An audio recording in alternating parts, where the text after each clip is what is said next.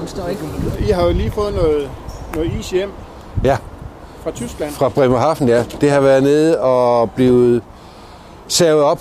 Øh, Det blev boret i sommeren 22 og i sommeren 23 i Grønland. Og så øh, har vi har tyskerne et stort laboratorium, et frysehuslaboratorium, hvor vi har skåret isen op. På grund af covid, så har vi måttet nedlægge vores laboratorium op på indlandsisen.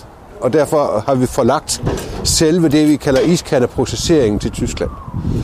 Og så har det været i Bremerhaven, og nu er det så færdigbehandlet, og nu kommer det tilbage til lageret og skal stå her som bibliotek. Så øh, vi har fået et lastvognslæs. Ja, hvad er der? Der har været 10 paller, der står tre tilbage nu her, men omkring øh, 60 kasser is har vi fået leveret, som øh, nu bliver kørt ind i fryseren. Og så skal de jo så finde et fint sted på en reol derinde, når han nu får plads.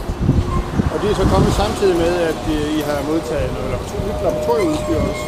Det er kommet samtidig med, at lige nu der kører lastbilen afsted med en masse spektrometer til 10 millioner, som nu er ved at trille afsted derhen af, som har stået herude øh, siden, øh, siden begyndelsen af januar, og som øh, nu skal ind og stå i den nye sporbygning.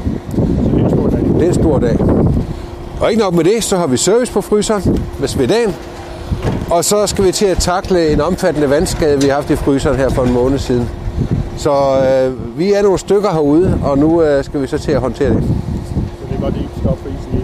Øh, det var ikke så længe, før man ser, ser sig om. Nu snakker vi jo midt i februar, ikke? og så øh, er det jo omkring øh, 10. maj. Nej, de første hold skal ind allerede omkring 1. maj.